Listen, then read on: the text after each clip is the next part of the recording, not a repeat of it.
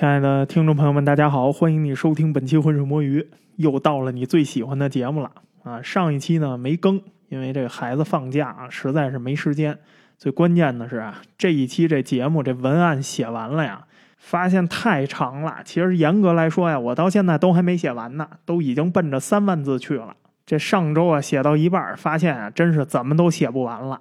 那我录节目的习惯呢，一般就是宁缺毋滥，宁可呀咱别录，但是呢咱别赶着录。既然咱做一次节目，咱就把这节目呀做全面、做完整。那这期节目呢要讲的东西啊太多了，一期啊还是讲不完，所以啊咱们还是拆上下两期来做。那这期节目是个什么节目呢？哎，标题里你应该已经看见了，《成功宝典羊皮卷》。哎，这是因为啊前几天在评论里头啊看了一个听众的问题。这问题呢很简短，就是希望讲一讲《羊皮卷》这本书是不是真的是一个成功宝典。其实这羊皮卷这话题啊，在我们很早之前的一期直播节目里头啊提过，我忘了具体是哪一期了啊。但是我记得呢，当时我就说呀，我说羊皮卷这个东西啊是伪作，但是吧，因为跟当时那个主题啊并不相关，所以呢也没有花太多篇幅啊去解释它为什么是伪作。这类成功学书籍吧，都有一个特点，就是它的量特别的大。它即便不是伪作呀，它基本上也没有什么价值。为什么会这样啊？因为这种书啊太好写了，而且很多这种书根本就不是写出来的，是用嘴说出来的。你听完了我们这期专题啊，你就全都明白了。所以呢，当时啊，我就没有特别大的兴趣在这个问题上啊花太多的时间。那正好这不是赶上有少年啊又问这个事儿。最重要的是什么呀？就这几年来啊，问我羊皮卷问题的人，其实不止这一位听众。每过一段时间，就会有一个类似的问题，甚至这期间还有自称是羊皮卷受益者的咱们的水友啊，给我发私信骂我说我胡说八道。那私信我也忘了是在哪个平台发给我的了，反正我找不着了。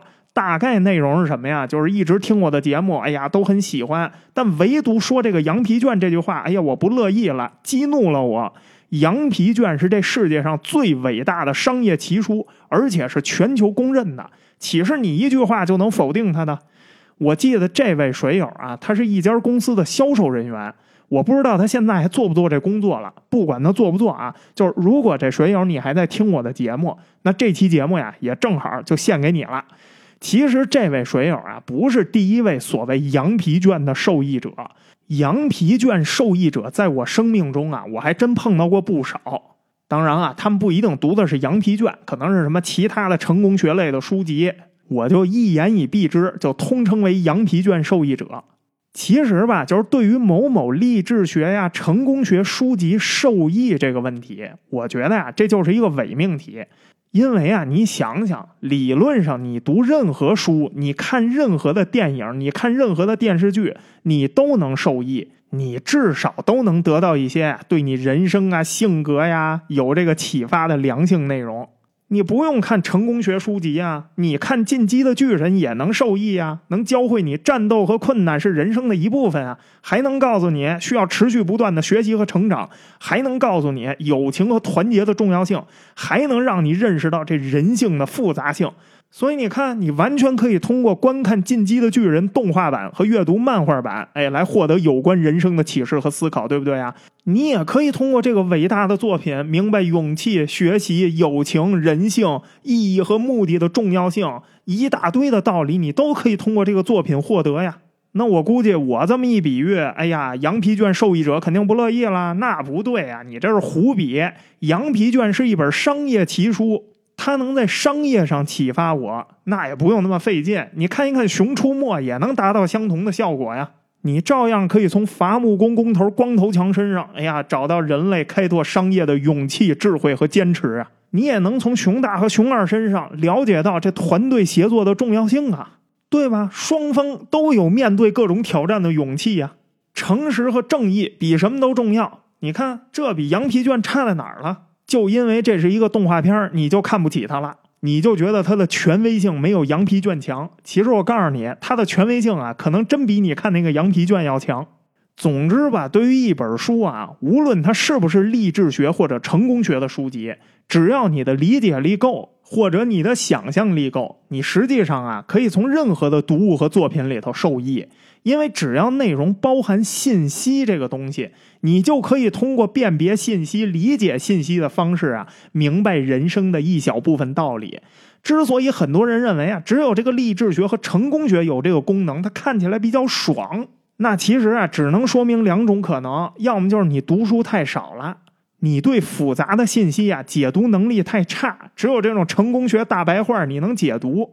第二种可能呢，就是啊，你首先接受了成功学、励志学的暗示，在你读这本书之前，你已经告诉你自己了一件事儿，就是我读完这本书啊，我也能成功。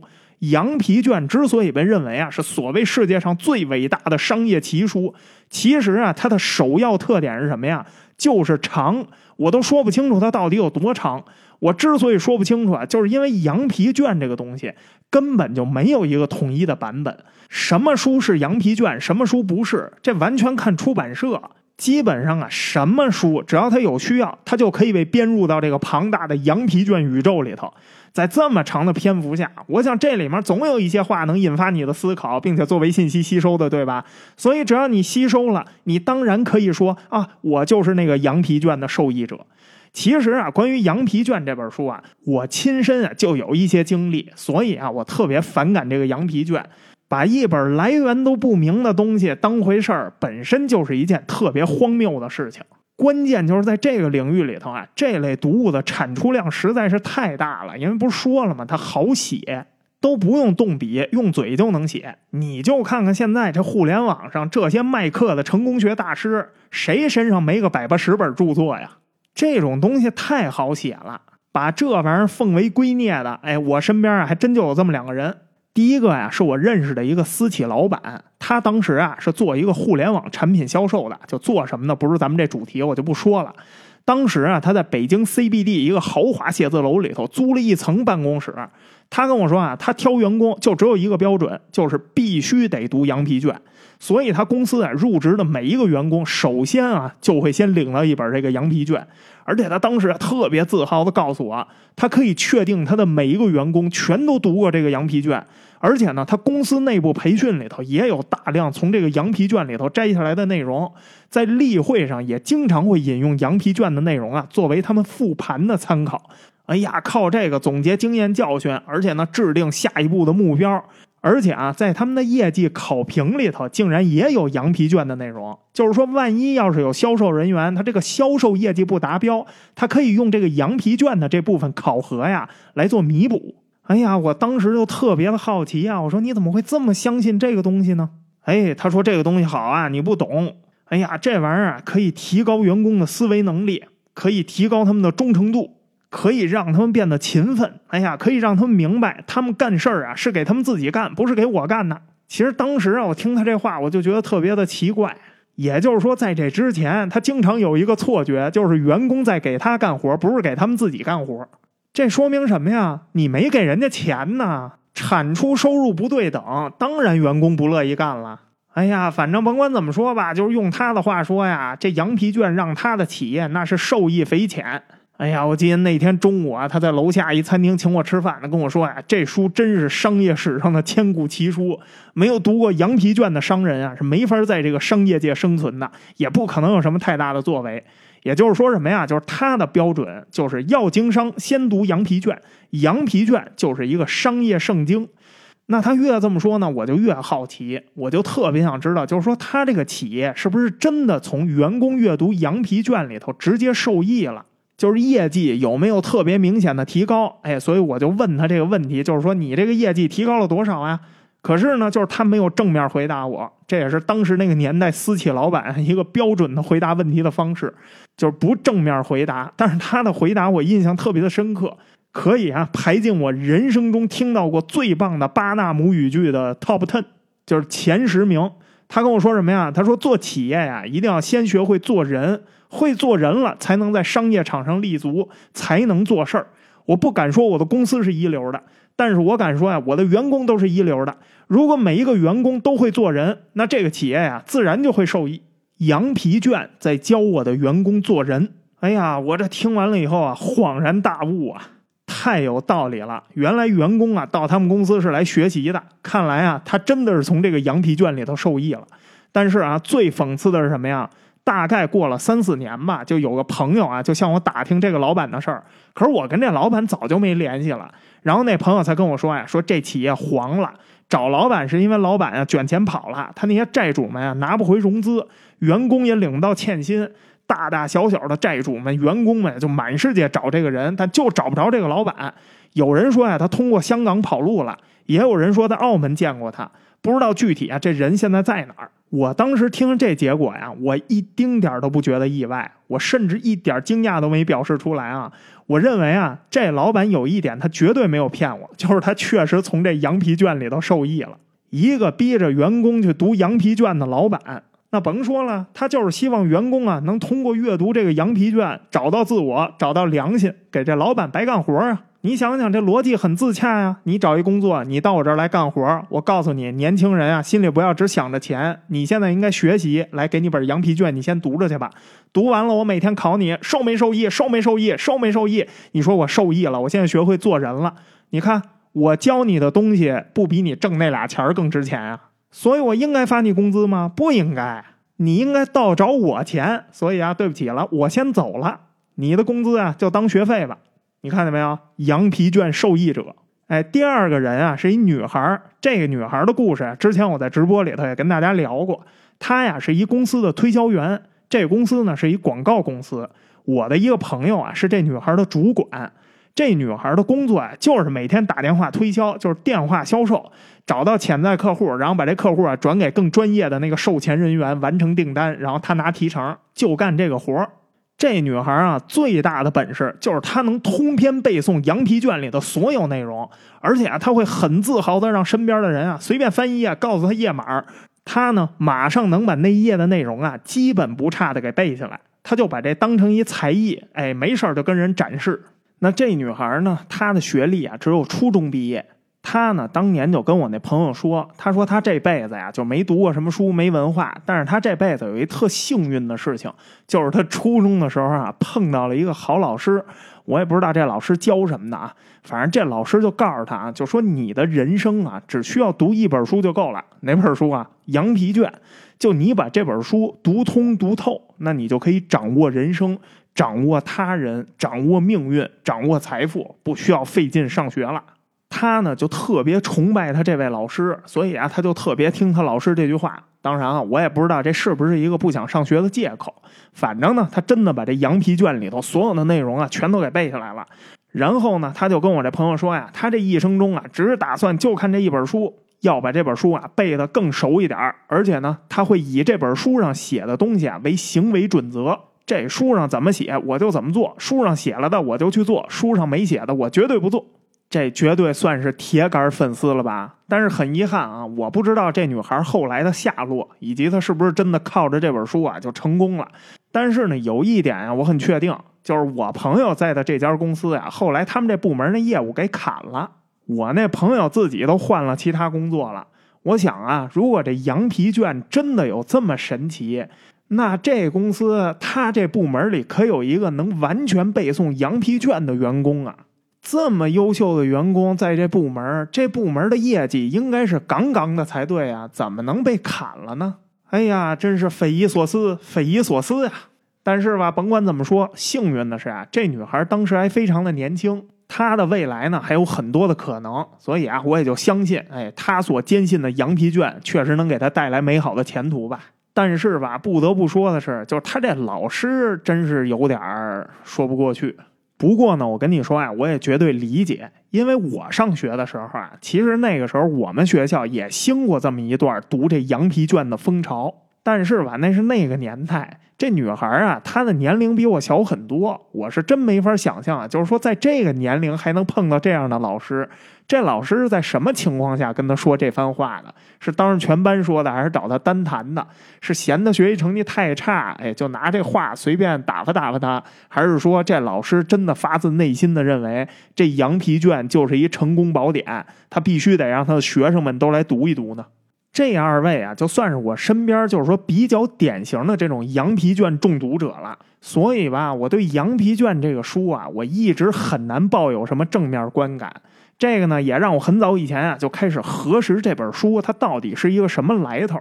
结果呀，我很快就发现，流行在中文地区的所有羊皮卷版本，其实啊全是伪作，而且啊很多连伪作其实都算不上，就是东拼西凑出来的垃圾内容合集。这世界上啊，其实根本就没有一本叫羊皮卷的书。羊皮卷这个说法啊，完全就只是在中文地区流行的一类成功学畅销读物的通称，而且这类书啊，一直都是那种地摊级别的畅销流行读物。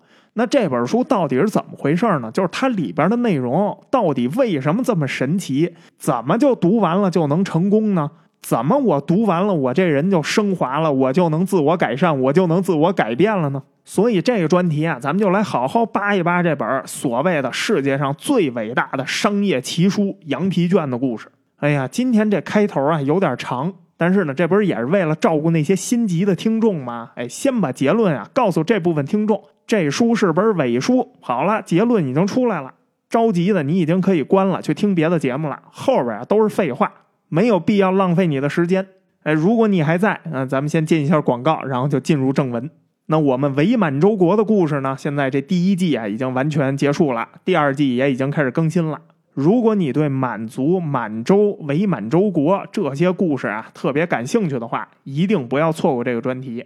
这个专题的史料丰富程度呢，我相信啊不会让你失望的。那么在此呢，也感谢你通过呀购买付费专题的这种方式支持这个节目播下去。同时呢，也感谢所有的免费听众，只要你啊坚持收听，就是我更新的最大动力。那也希望呢，不管你在哪个平台啊收听我们本期节目，都能多留言、多点赞、多转发，在数据上支持这个节目。那咱们呢，闲话就不多说了，直接进入正题。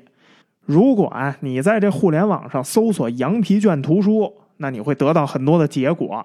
按照这地区语言文字来区分一下呢，就分成两类。第一类啊是大陆简体字结果，第二类呢是港台繁体字结果。咱们呢先说简体字。大陆简体字版本的羊皮卷啊，一般来说有四个版本，很多版本呢已经不存在了。我这儿呢是按照我记忆中读到过的版本，还有互联网的资料啊整理的，应该算是比较全的这个版本整理啊。所以呢，咱们就先简单捋一下，最老最早的一个版本就叫羊皮卷。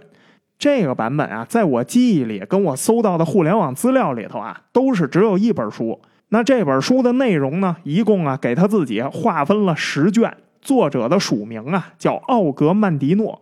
奥格曼迪诺这个人啊，他是确有其人的，这人也是美国的一个知名的成功学作家，算是现代成功学呀创始人级别的人物之一了。因为这个人啊跟我们的故事有关系，所以之后啊我们再详细的介绍这个人的奇人奇事。这本书最有意思的地方在哪儿呢？就是你要是看过内容，你就会发现啊。它并不属于曼迪诺写的任何一本书的内容，标题全都是什么呀？第几课？第几课？一共列了五十课，就是十卷，每卷有五课，然后呢，一共五十课。最后还有一篇啊，叫《我们的老师与教材》。虽然一直在说这本书的作者是曼迪诺，书评呢也都是写给曼迪诺作品的书评，可是这本书的内容啊，跟曼迪诺他却没有什么联系。这里的内容是什么呢？有点类似是企业的激励教材或者成功学讲座。我高度怀疑啊，这是一本当年的上古销售教材。就是那会儿啊，国内这推销业务刚兴起的时候，你经常看见员工啊满大街抽自己大嘴巴子，锻炼胆量。哎，那种公司的那种内部教材，这本书在出版年代上也能跟这类公司的兴起啊对应得上。大概是九十年代末就已经在大陆地区出现了，这也是我见过的最早的一个版本的羊皮卷。我上学的时候，学校里流行的就是这本书。当年我碰到的这二位铁杆羊皮卷粉丝，也都是读的这本羊皮卷。他们引述的内容全都是这本书里头的。哎呀，我那个时候啊，那学校里不光推广这个羊皮卷，还有卡内基的人性的弱点。等等等等吧，就是一系列这种励志学、成功学的书。所以为什么我对这类书特别熟悉啊？就是因为我从小就看，以亲身经历负责任的告诉你，哎，对成功没有任何的帮助。你看我看那么早，看那么多，我现在也还这德行啊。就是当年这本羊皮卷里头啊，除了一些成功学、励志学的废话之外，还穿插着很多商业小故事。应该是在社会面上啊流传最久的羊皮卷，不一定是最广的啊。这有可能流行最广的羊皮卷，也是现在最常见的一个版本啊，叫《羊皮卷大全集》。目前我能找到的所谓正版书籍的这个版本啊，是一共四册，里边的内容呢不固定。目前这个版本里头啊，它一共收录了十五篇文章，但是更早的版本呢，没有这么多文章。目前的版本啊，被新增了大量的内容，还算是挺与时俱进的。我查了一下各个时期不同的版本啊，大多数版本里头呢，其实只有十篇文章，也就是所谓的羊皮卷十卷。跟我刚才说那最老的那个版本里头给自己编的那卷数啊是相同的。看来这个羊皮卷行业啊，它有一个约定俗成的篇幅，就是十卷羊皮卷。哎，所有印刷羊皮卷的同行们，哎，大家都自觉遵守这个潜规则。那这个羊皮卷大全集，它的作者是谁呢？署名叫卡内基等。哎，在早期的版本里头呢，也有署名那个奥格曼迪诺的，但是为了避免跟最早那个版本混淆吧，我们就管这个版本啊叫大全集版。他之所以写了一个卡内基等，是因为这四本书里头啊，它包括了卡内基那人性的弱点，还包含了大量其他成功学作者的文章。最新的版本我没读到过啊，但是过去稍微短一些的版本我确实读过。这里面的文章呢，确实啊都带有那原本作者自己的署名。出现在这本书的内容啊，绝大部分都没有被列在那原作者的著作里头。为什么会这样呢？就是我刚才说的，因为这些书啊都是说出来的，不是真的写出来的。你往后听就知道了。所以啊，这个羊皮卷大全集这版本啊，可以算得上是一个新时代的成功学、励志学文章的这么一个合订本。那第三个版本呢，我就管它叫卡内基版。这个版本啊，在早期的出版版本里头呢，有的那个封面上也写着“羊皮卷大全集之卡内基羊皮卷”。但是呢，我没有找到这个版本里头啊，就是还有其他作者之著作，就是没有其他人的羊皮卷。找来找去，就只有卡内基这一本书的作者就写着卡内基。我搜了一下这本书的最新版，上面就写着大大的“羊皮卷”三个字，然后呢就是一张卡内基的照片，没有“大全集”这个字样。这本书的内容呢，我确实没读过，但是从这个节选上看啊，它不属于卡内基任何一部作品里的内容。卡内基呢也没有写过这么一本书，但是啊这么说也不严谨。卡内基啊写了很多很多很多的书，多到啊他自己都记不过来。所以有没有这么一本书呢？可能他自己也不知道。反正可以确定一件事儿，就是“羊皮卷”这个名称肯定是后来中文的出版商啊后加上去的。这本书里头呢，有一部分内容啊，是以卡内基第一人称的口吻来叙述的。但是让人感觉到特别奇怪的是啊，大部分内容呢又都不是卡内基写的。卡内基所有的作品里头没有提到过羊皮卷，所以呢，这本书确切的说呀，它应该是某一个可能卡内基自己也不记得的出版物的中文魔改版。那第四个版本呢，叫塔木德。副标题啊，叫《犹太人的致富圣经》，或者有的写的是《犹太人的创业圣经》，哎，反正就之类的这种名字。这个版本呢，一般不会单独出现，它一般啊会跟其他一堆成功学读物啊混在一块儿，然后冠上一个叫“羊皮卷丛书”或者“犹太人羊皮卷系列”之类的名字呀，混着卖。但是呢，这些丛书啊，它们之间内容上是没有什么关联的。那这塔木德呢，就算是这羊皮卷宇宙里头唯一一个正经著作了。这事儿呢，待会儿我们再详细介绍。那繁体字的版本来说呢，相对啊，它比较统一，正式出版印刷的版本就一个，而且这个版本啊，不出意外的话，应该就是简体字的繁体转换版。最常见的名字就叫羊皮卷，只不过呢，它有一个副标题，副标题上写的是世界上最伟大的励志书。这本书啊，其实就是大陆简体字版的那个羊皮卷大全集，加了一个副标题，然后把它换成了繁体字。里面的文章内容顺序啊，稍微换了一下。我比对了一下两个版本的内容啊，我发现几乎是没有差别的，就是顺序不一样。另外呢，还有一个不算差别的差别吧，就是繁体字版本的作者呀，写的叫中文编者，没有出现卡内基等这样的署名。可能是为了规避繁体市场的某些版权法规。也就是说呢，这本羊皮卷是由中文编者编出来的。除了这些微小的不同点呀，就是基本上可以确定，这个版本呀就跟那个简体字的羊皮卷大全集呀就是同一个版本。那除了这个版本之外呢，其实港台地区的很多网上书店呀也有卖简体字版的羊皮卷。那在这些平台上出现的简体字版，我们就不算了，因为重复了。也就是说呢，羊皮卷这个东西，基本上你就可以以简体的四个版本为准。这基本上就是这羊皮卷宇宙里头出现的所有版本了。那么我们最后整理一下啊，第一个版本曼迪诺版的羊皮卷，第二个版本卡内基等的羊皮卷大全集，第三个版本卡内基自己 solo 的羊皮卷，第四个版本塔木德的犹太人致富圣经。那么这些版本，他们各自都有什么特点呢？我们呀，不妨看看他们是自己怎么介绍他们自己这个书的。我觉得呢，就是在羊皮卷宇宙里头，自我介绍这一块啊，奥格曼迪诺这版本要说是第二，应该没有人敢说自己是第一。刚才不是说了吗？就是它这个内容啊，疑似是一个公司的培训手册，所以呢，它跟这曼迪诺所有的作品啊，根本就不沾边儿。那也就是说呢，作者署名跟这个内容根本就对不上。那这本书的介绍啊，也就随便写写就行了。所以这本书的介绍啊，从九十年代末第一次出现的时候，我就觉得呀，有点莫名其妙。他这个简介啊是这么写的，因为我念不出那味儿来啊，咱们呀还是找专业的，让铁男帮咱们念一下。好的，这本书的简介是。羊皮卷所记录的十一本书的作者都是近二百年来美国各个行业中的成功人士。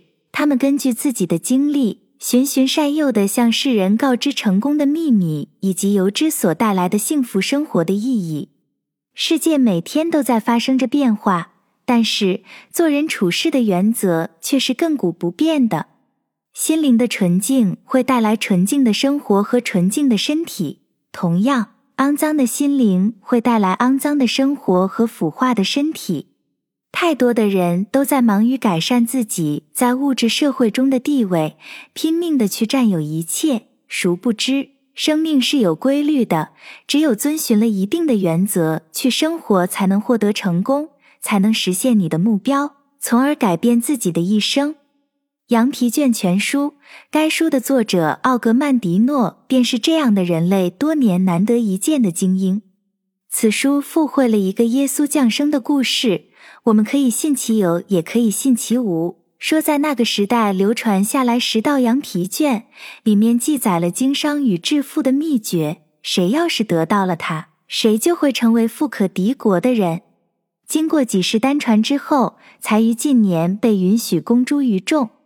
该书一经问世，英文版当年销量突破一百万，迅速被译成十八种文字，在世界各地广为流传。一九九六年四月，该书在中国大陆出版，同样受到各个阶层广大人士的热烈欢迎。那如诗歌般美妙的文字，闪烁着人类思想精华色泽的内涵，不知影响了多少读者的生活。奥格曼迪诺是世界知名的励志和心灵自助书籍作家，他的十八部励志作品被翻译成几十种语言，在全世界的销量超过四千万册。他从徘徊在自杀边缘的流浪汉，一步步奋斗，成为一位伟大的励志作家和演说家，撰写出传世的世界上最伟大的推销员。并通过其感人至深的作品和无数场振奋人心的演说，改变了千百万人的命运，被誉为世界上最伟大的成功推销员。曼迪诺的书中处处可见智慧、灵性与爱，特别能激发起读者的阅读热情和自学精神，因而受到各行各业人们的推崇。不同国籍、数以千万计的读者在他的作品中看到了希望。得到了神奇的力量，找到了照耀幸福的火炬。所以说吧，从简介上看啊，这本书虽说作者是奥格曼迪诺，但是吧，似乎又有很多矛盾的地方。因为这个奥格曼迪诺，他曾经穷困潦倒，还到了自杀边缘。这样的人呢，他经过了不懈的努力，哎，最后他没有成为一个成功的商人。但是呢，他却变成了一个教人如何获得成功的成功的人。你别说这个逻辑吧，哎呀，有点说不通。所以呢，这篇简介里头啊，他们自己好像也发现了这一点。于是呢，他就持续暗示这本书啊，除了奥格曼迪诺是作者以外，还有一些不得了的背景。哎，里面的内容啊，是由两百年来美国各个行业最成功的人士一块写的。但是吧，就在你刚刚开始思考这两百个成功人士的身份的时候，他话锋一转，又说这本书啊，它跟耶稣降生时候的故事有关系。有什么关系呢？没说明白。哎，貌似呀，是从那个时代呢就传下来了十道羊皮卷，谁得着谁就能发财。虽然后面又说呀，这书里头处处都是智慧、灵性与爱，但是书的作用又句句不离发财。那么这本书啊，它就有点缥缈了。我这个脑子已经不太够用了啊！如果我的理解能力没有出错的话，这是一本由耶稣降世那个时代就已经流传的美国作家奥格曼迪诺和两百年来美国各个行业成功人士合著的一本充满爱和灵性、能发财的千古奇书。为了对这个简介以示尊敬，我决定啊，下次我接着电话，如果对方告诉我他是秦始皇，当时他没有死，现在管我借两千块钱要恢复大秦，我就给他打两千块钱。这已经不能说是对智商的侮辱了啊！对写这个简介的人啊，只有瑞斯拜。这个简介写这么热闹，但是当你翻开这本书的时候，你马上就会傻眼，因为这本书的内容跟这个简介几乎就没有任何的关系。咱们从目录里头随便挑几个标题念一念，你就知道了。第一卷第一课：如何看待自己的过去；第二课：如何打造自己成功的品牌；第三课：如何计算自己的赐福。第四课如何识别失败的征兆？第五课如何克服十个最容易导致失败的因素？第二卷第六课如何迎接成功征程的挑战？第七课如何给自己一个梦想成真的机会？第八课如何发挥自己的能力去把握机会？哎呀，后边我就不念了，全是类似的标题。这本书一共十卷五十课，全是几乎都差不多的标题。咱先不说啊，这本书署名的作者奥格曼迪诺在哪儿？就这两百多位美国商业精英的作品呢，你给浓缩到哪儿去了？这本书放九十年代，你想想那会儿我还是个青少年呢，我都觉得粗糙的有点过分了。也就是说，当年能被这书内容给唬住的，那基本上也就是初中文化水平以下了。但是吧，当时啊，九十年代中、九十年代末那出版市场啊，就是这样。这种书就是最标准的地摊垃圾读物的代表，文不对题，驴唇不对马嘴，内容啊也基本上全是废话。如果你读过这本书啊，我确保你一脑门子问号，因为这本书啊连基本的语言通顺和逻辑连贯都做不到。比如说啊，咱就随便节选一下这书里头最有名的一些句子：我爱富人，因为他们孤独；我爱穷人，因为穷人太多了；我爱少年，因为他们真诚。我爱长者，因为他们有智慧；我爱美丽的人，因为他们眼中流露着凄迷；我爱丑陋的人，因为他们有颗宁静的心。我是真不知道这是在写什么，这种废话呀，我随手一写，我都能写一堆。阳光明媚，微风拂面，这种感觉就像拥有全世界。我很喜欢听音乐，它可以带给我许多不同的情绪和感受，让我感到心灵的愉悦和舒畅。就写这两句话呀，我连 Chat GPT 都没用，打开网页的那时间都比我想这话的时间用的多。东一榔头西一棒子，这本书最大的问题啊，可能不是伪作，而是它的中文水平啊，看着实在是让人有点头疼。然后它还是个伪作，所以啊，这本书我认为啊，是在这个羊皮卷宇宙里头最不走心的一本，粗制滥造，也就是发行时间早。要搁现在啊，那估计得被人举报下架了。那比它好一点的版本呢，就是这个羊皮卷大全集版本。大全集版本啊，就比这个版本要精良多了。因为至少这大全集的版本啊，它确实那个文章都有出处，它不像是这个曼迪诺版本啊，都是东拉西扯胡诌出来的。至少啊，它是真的引到了那个原作者的出处。刚才不是说了吗？这个版本呢，一共包含了至少十个或者十多个吧不同的文章。在早期出版的这些经典版本中啊，大概一直都是十篇经典的十道羊皮卷嘛。那这些文章呢，都是成功学的短篇或者中篇文章。按照出版商的不同啊，它这个排序也不太一样。但是啊，大体上都包括以下十篇。第一篇呢是拿破仑希尔写的《思考与致富》。第二篇呢就是戴尔·卡内基的人性的弱点。第三篇呢是奥里森·马登的伟大的励志书，第四个呢是安东尼·罗宾的唤醒心中的巨人，第五篇呢是塞缪尔斯·迈尔斯写的自己拯救自己，第六篇呢是马丁·科尔写的你最伟大的力量，第七呢是克莱门特·斯通写的获取成功的精神因素，第八篇呢是拉塞尔·康维尔写的钻石宝地，第九篇呢是詹姆斯·艾伦写的如人所想。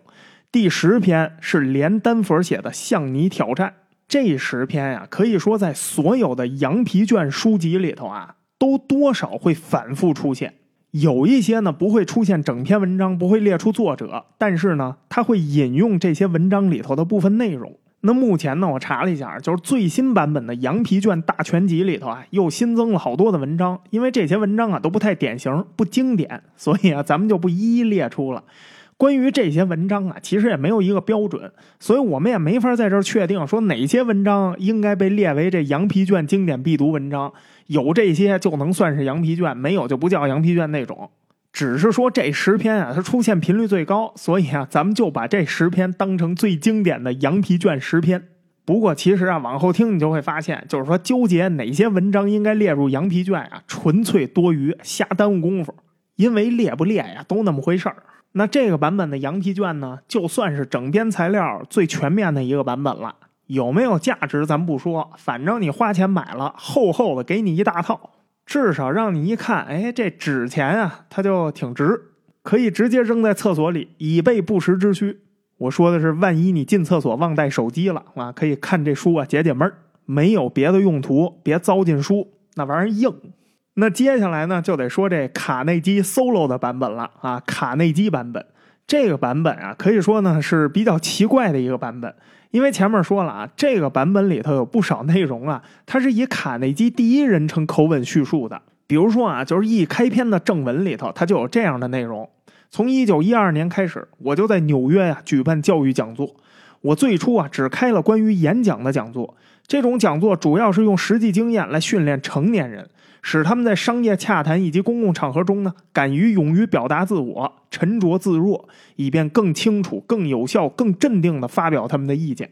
经过一段时间的培训之后，我逐渐发现，这些人啊，虽然需要那种提高他们演讲效果的训练，但是呢，他们也更需要在日常事务和交往中啊，加强与人相处的训练。我也逐渐发现，我自己也非常需要这种训练。当我现在回忆起那时候的情形时，就会对自己贫乏的知识感到惶恐和不安。就光是从这一段上啊，应该就不难看出来，这大概率就是卡内基自己的某个作品。可是呢，卡内基的作品里头啊，没有跟这一模一样的内容，但是有很多相似的内容。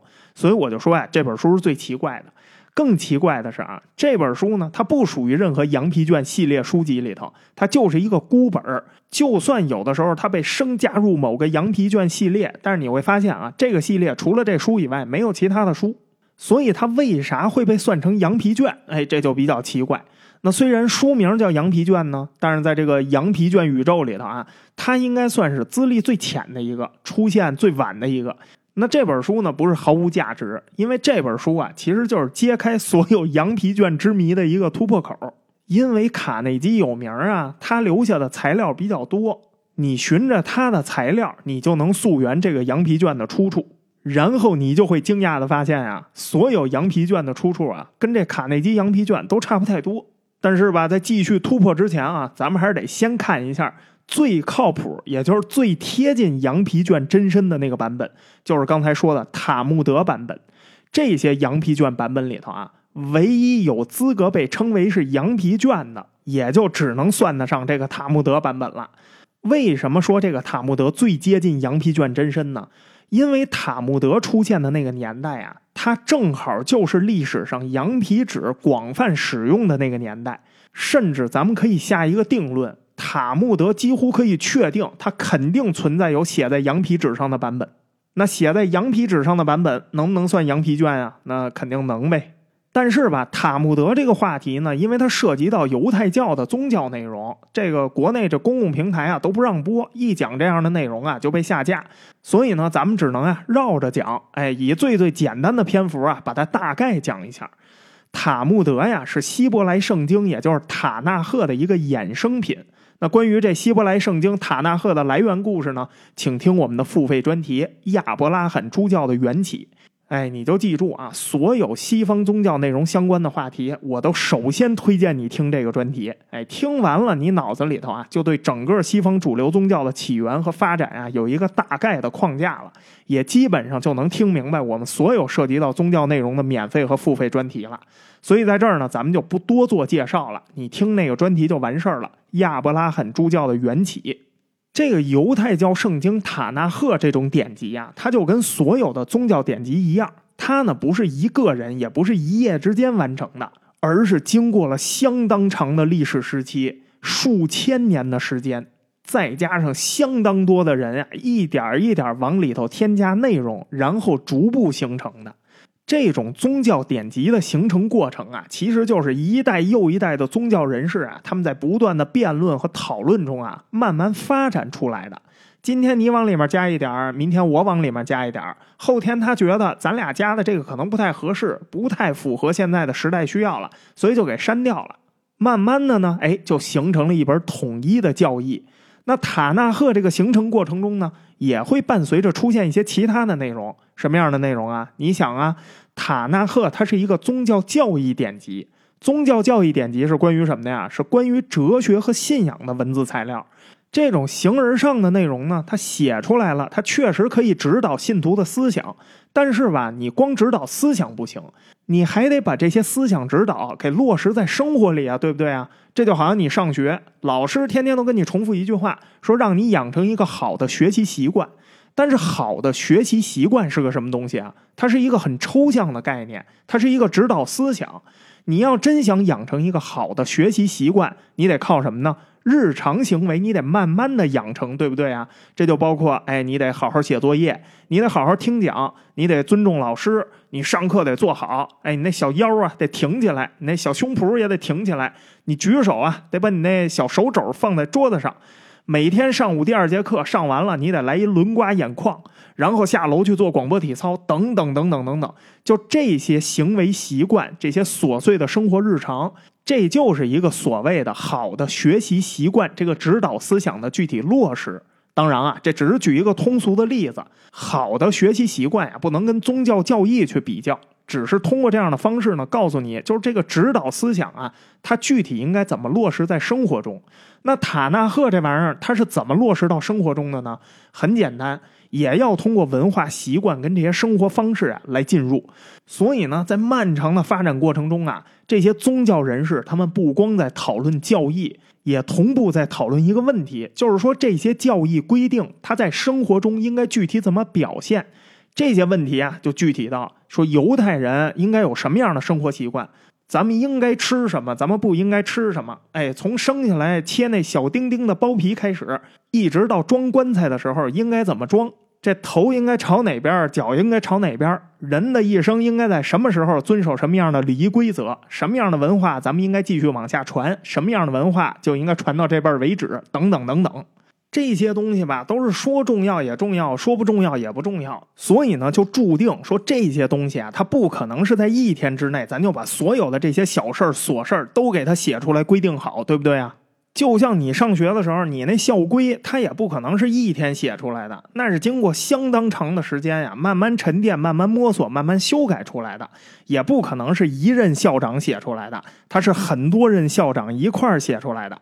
所以呢，当年啊，这个犹太社区里头的很多内容啊，就是由各个社区长老他根据塔纳赫的内容，不断的通过口头的方式对自己的这个教民啊做出规定。久而久之呢，哎，就形成了一大套规则。然后在某个时候，由某个人啊给写了下来，形成了文字。小到如何过传统节日，大到如果咱们之间出现了法律纠纷，应该怎么解决等等吧。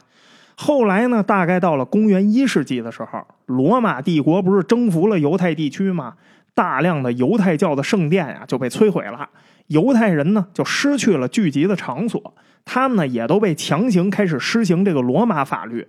但是吧，罗马当局呢还是给了这个犹太地区啊一定的自治权，在不跟罗马法律相违背的前提下，他们自己呢也可以有他们自己的民法。那现在没有圣殿了，咱也不能聚集了，咱有了事儿，咱怎么讨论啊？哎，于是从这个时候开始，犹太人啊就陆陆续续的把过去口耳相传的那些规则规矩啊，就都落实到了文字上，都给写出来了。这个东西就是被称为叫做塔木德的文本。说的再明白一点，塔木德呀，其实就是塔纳赫教义在生活中的落地版本、可执行版，类似解释器的存在。但是呢，塔木德这个东西啊，它在很长时间里头，它都没有一个统一的版本。你要知道，犹太地区啊，当时也是分成很多不同的地区的，每个地区实行的塔木德呀，当时都不一样。所以塔木德呀，只是这类文本的一个通称，它不是一个统一文本的名称。现存的塔木德呀，就有很多的版本，而且呢，在历史记录中啊，出现过的塔木德版本更多。这些塔木德呀，在漫长的历史发展中啊，有一些呢失落了，有一些呀，他们融合在了一块儿，有一些呢，更是变成了犹太宗教法的一部分。现存的犹太法典的文本里头就包含大量的塔木德内容，有一些古犹太法典啊，它名字干脆就叫塔木德。塔木德这个词的意思呢，在古希伯来语里头啊，是教导和学习的意思。所以啊，这就是一个针对犹太人社区的行为指导手册。那刚才不是说了吗？塔木德这个东西它出现的年代，刚好就是羊皮纸这个东西啊广泛使用的年代。羊皮纸在当时啊是一个主流的书写媒介。羊皮纸这个东西啊，它历史非常的悠久，悠久到啊人类至今也没法准确的说出这种东西到底是什么时候出现的。很可能是从人类开始养羊的时候就已经有了。那至于人类是啥时候开始干羊，哎，不是开始养羊的啊，那也不知道，没有一个明确的时间记录。目前学术界比较认可的一种说法是，大约距今八千年前。公元前六千年左右，在安纳托利亚半岛，人类开始养羊的。安纳托利亚半岛就是今天土耳其所在的那个位置。那至于羊皮纸是什么时候发明的，那就不知道了，说不好了。可能啊，比很多人类的文明历史都要长。那羊皮纸这个东西呢，它其实啊也是一个泛称，因为一开始是用羊皮做，所以呢后来就都叫做羊皮纸了。其实啊，也有用其他动物皮做的，什么牛皮纸啊、猪皮纸啊都有。羊皮纸啊，也不只用动物皮肤做，有的时候啊，也可能会用内脏的薄膜做。比如说啊，肠子的那个肠衣就是一种比羊皮更好的材料。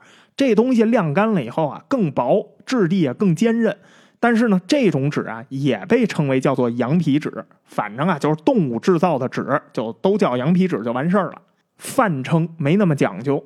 那虽然呢，它的制造历史很长，但是这个东西在历史上啊，它一直都是一个造价比较贵的东西。当然啊，相对各个历史时期有不同的价值，所以我们只能说啊，就是总体来说比较贵。在古希腊的时候啊，这羊皮纸那是一种高科技产品，那不亚于今天的四零九零啊。当时呢，主要原材料跟生产工艺那都相当于今天造芯片了。当时啊，羊皮纸产量最大的一个地方叫佩加蒙，这地方在哪儿呢？在今天土耳其西部海滨城市贝尔加马旁边这前几年啊，都流行去浪漫的土耳其旅游，好多人都去这个贝尔加马，因为那地儿离爱琴海近，而且那地儿啊过去是希腊文明，相当于买一送一，不光看了浪漫的土耳其，还看了浪漫的爱琴海。为什么这个地儿是当时羊皮纸的最大产地呢？不是说了吗？因为目前学术界大体上认可的养羊发源地就是安纳托利亚半岛，所以这地方它肯定羊多呀。那羊皮纸的材料跟制作那肯定就发达，对不对啊？其实啊，就羊皮纸这个词的拉丁语，它的来源就是佩加蒙的意思，可见当时佩加蒙在这地方那羊皮纸行业里头，那毫无疑问处于垄断地位。那当时呢，这地方它算是希腊城邦范围内。希腊这名字呢，在当时啊，也只是一个泛称，不是一个国家，里头都是独立城邦。佩加蒙啊，就是其中一个独立城邦国家。当时在整个地中海文明的造纸产业里头啊，最有名的其实还不是这个羊皮纸，是什么纸啊？沙草纸。很长一段时间里头，地中海文明啊，应用量最大的纸其实是这个沙草纸。这种纸啊，是大约公元前三千年左右由古埃及人发明的。后来呢，随着这文明的发展，慢慢的这种纸啊就出口到了地中海地区。这种纸在早期的造价很低，在希腊地区啊很受欢迎。希腊这边这不是有文化，需要多写字吗？那生产沙草纸呢，它需要使用尼罗河流域的一种草，这种草的名字呢也不复杂，就叫纸沙草。纸沙草造沙草纸，字儿都一样，跟绕口令似的。这种纸啊，纯植物制造，而且呢，当时这个工艺水平啊，它有限。这纸的质地啊比较糙。另外呢，这纸还有一个特别大的缺点，就是它特别容易发霉。植物制造的嘛，随着时间的推移啊，慢慢的这个纸的价格哎也开始涨上来了。当时希腊地区的沙草纸啊，全是从埃及的亚历山大城进口的。亚历山大城啊，也在这个行业里头就处于绝对垄断地位，所以呢，他们有定价权，价格他们说了算。今天我们这儿经济不好，纸就涨价明天我高兴，哎，我就大甩卖。价格呀，特别的不稳定。正是在这样的困扰下，希腊的各个城邦啊，才开始大力发展羊皮纸产业。因为羊皮纸的制造历史啊，它比那个沙草纸要更悠久。只是呢，工艺水平啊一直上不来，因为需求量小嘛，所以啊，它应用不广。可是沙草纸这个东西啊，它教育了整个希腊的这个文字市场，很多的文人啊，都开始习惯在纸上写东西玩了。这习惯一旦养成，那可就不好改了。这用了这么多年的高科技产品，你现在让我用触摸屏以外的手机，我都不会用了。你现在给我一直板手机，我都得蒙一会儿，我都未见得能用。所以说呀，沙草纸当时啊，已经成了一个文化领域的必需品了。那面对这沙草纸的价格浮动，它不稳定啊，羊皮纸就成了沙草纸的一个潜在替代品。那作为当时希腊地区畜牧业的龙头城邦，佩加蒙这个地方，它就成了这个新产业的主要发展基地。慢慢的呀，就成了亚历山大城的产业竞争对手。希罗多德的那个历史里面就记载过呀，说这佩加蒙在公元前二世纪啊，是有一个羊皮纸图书馆的。这图书馆的规模也相当的大，可以跟当年的亚历山大图书馆媲美。可见当时羊皮纸的数量之多呀。那写在羊皮纸上的这些文献，一般啊就被称为叫做羊皮卷。羊皮纸啊，比起沙草纸来说呢，优点是非常明显的。因为这个皮它怎么也比那草结实，对不对啊？而且啊，它不容易发霉，保存的时间呢也更长。它的质地坚韧，所以啊，它可以两面书写。沙草纸啊，那工艺不行，一般呢是一面糙一面光。你要想写字儿啊，你只能在光的那一面写，糙的那一面一般写不了东西。但是呢，羊皮纸的缺点也非常的明显，什么呀？造价比沙草纸高啊。不过呢，这个造价问题啊，其实你综合看也不是啥问题。过去沙草纸便宜，那当然大家都用沙草纸。那沙草纸这价格一往上涨，那这问题就真不是什么问题了。你毕竟啊，过去你拿沙草纸你写一面，现在你能两面写呀，所以本身这个纸的利用率啊，它就是翻倍的。再说了，从亚历山大城进口的沙草纸成本啊，后来就越来越贵，贵的都离谱了。最后啊，也跟这羊皮纸成本啊就不相上下了。更重要的是啊，当时那个纸张应用啊，它不是跟今天一样，说人人都用，家家都用。可这雅典啊，你都找不出几个认字的人来，所以纸张的应用啊，没有今天那么广泛。那按照今天的标准，当时的纸张是一个什么市场啊？是一个专业市场，它是小众应用。这种专业市场啊，对成本这个东西啊，本来就不是很敏感，那都得是极其重要的文字才能往那纸上写呢。那你说一般人他肯定也没有这个需求，所以这么一看，这羊皮纸的客户都是什么人啊？政府机构、高级学者，这搁今天妥妥的集团用户啊！集团用户走集团采购，那招投标价格跟这市场是不一样的，不差钱儿。你要这么一看，那羊皮纸啊，其实也不是一个成本多高的东西了。在埃及呢，当时情况正好相反。羊皮纸的成本一直都很高，沙草纸呢虽然这个价格有浮动，但是它一直啊相对比较便宜。其实啊，埃及也有羊皮纸技术，埃及的羊皮纸啊也比这个沙草纸的历史更加悠久一些。只不过呢，在沙草纸出现之前呀，这玩意儿没有形成过产业，所以呢也没有什么记录。这种行业啊，在埃及很难发展，因为当地沙草纸价格要远远低过这个羊皮纸。可是后来啊，这埃及的产业结构也发生变化了。羊皮纸后来也成了主要的造纸产业。为啥呀？因为尼罗河流域那边啊，这个生态环境变了，纸莎草没了，因为过度采伐，濒临灭绝了。你垄断市场嘛，漫天要价，然后你又没有生态保护意识，所以啊，这原材料很快就供不上了。原材料一出问题，那产品肯定就得涨价啊。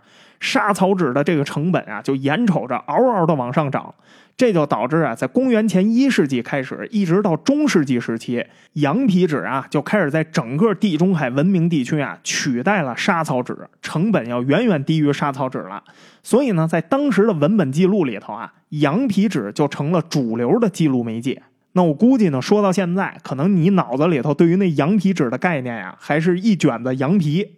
外边绑一皮带，黄褐色的，古色古香的，对吧？但其实啊，要是你真的看到羊皮纸，你会非常吃惊的，因为羊皮纸啊，不是你想象的那一张羊皮的模样，而是更接近于纸。其实你要是亲眼看见羊皮纸啊，你会发现它真的就是纸。羊皮纸啊，它是动物皮肤表面和内脏薄膜被分离后制作的纸张，所有的脂肪啊，全都会被去除。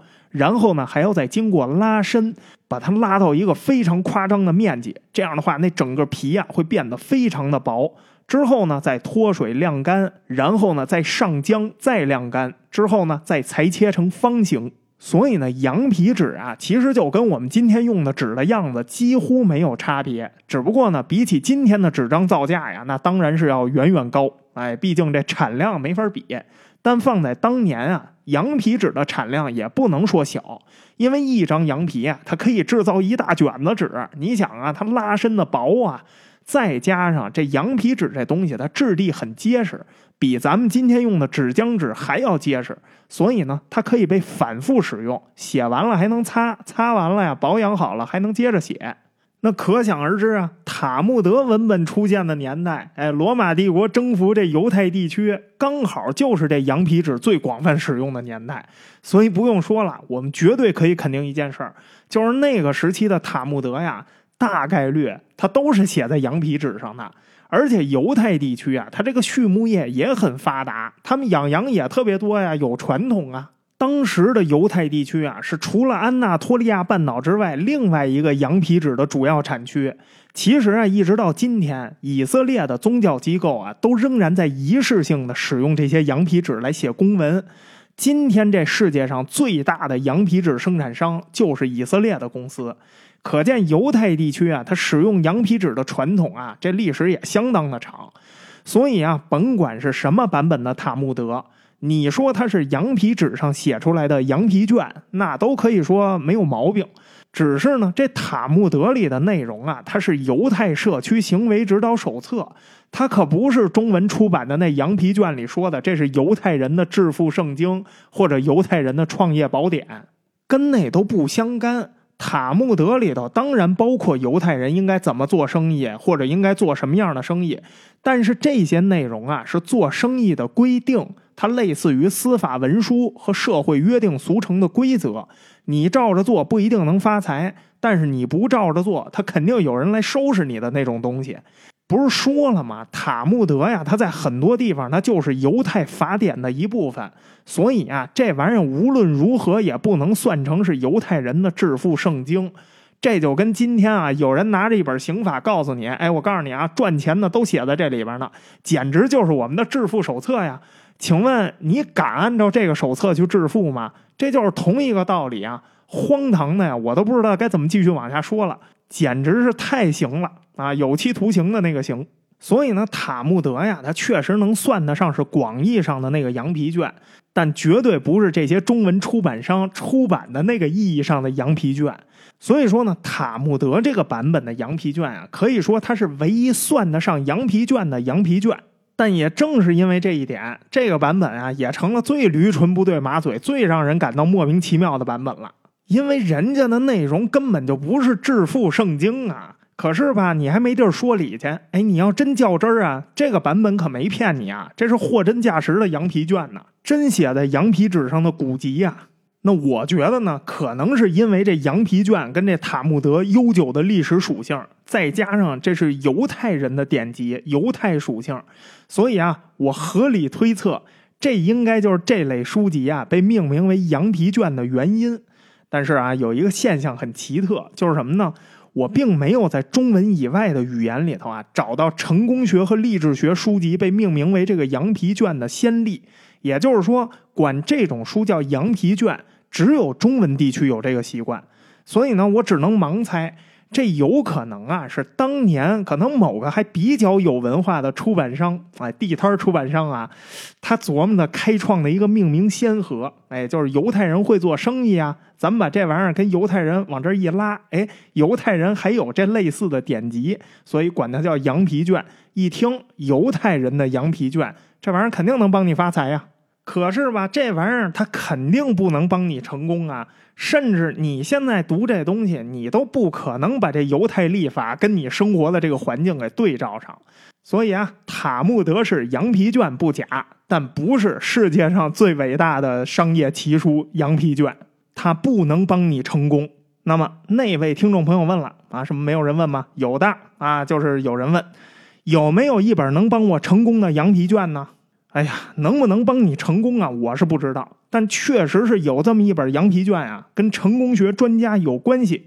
你能不能成功，我不知道，但是他确实是靠着这玩意儿成功了。哎，这个版本呢，就是这卡内基版本了。那这个版本又是怎么回事呢？哎呀，虽然我很想给你继续讲下去，但是呢，本期的时间啊到了，所以呢，咱们只能啊下期再继续了。那么呢，也希望你不管在哪个平台收听我们本期节目。都能多留言、多点赞、多转发，咱们呀下期继续扒这个羊皮卷的故事。好，感谢你的收听，下期再见。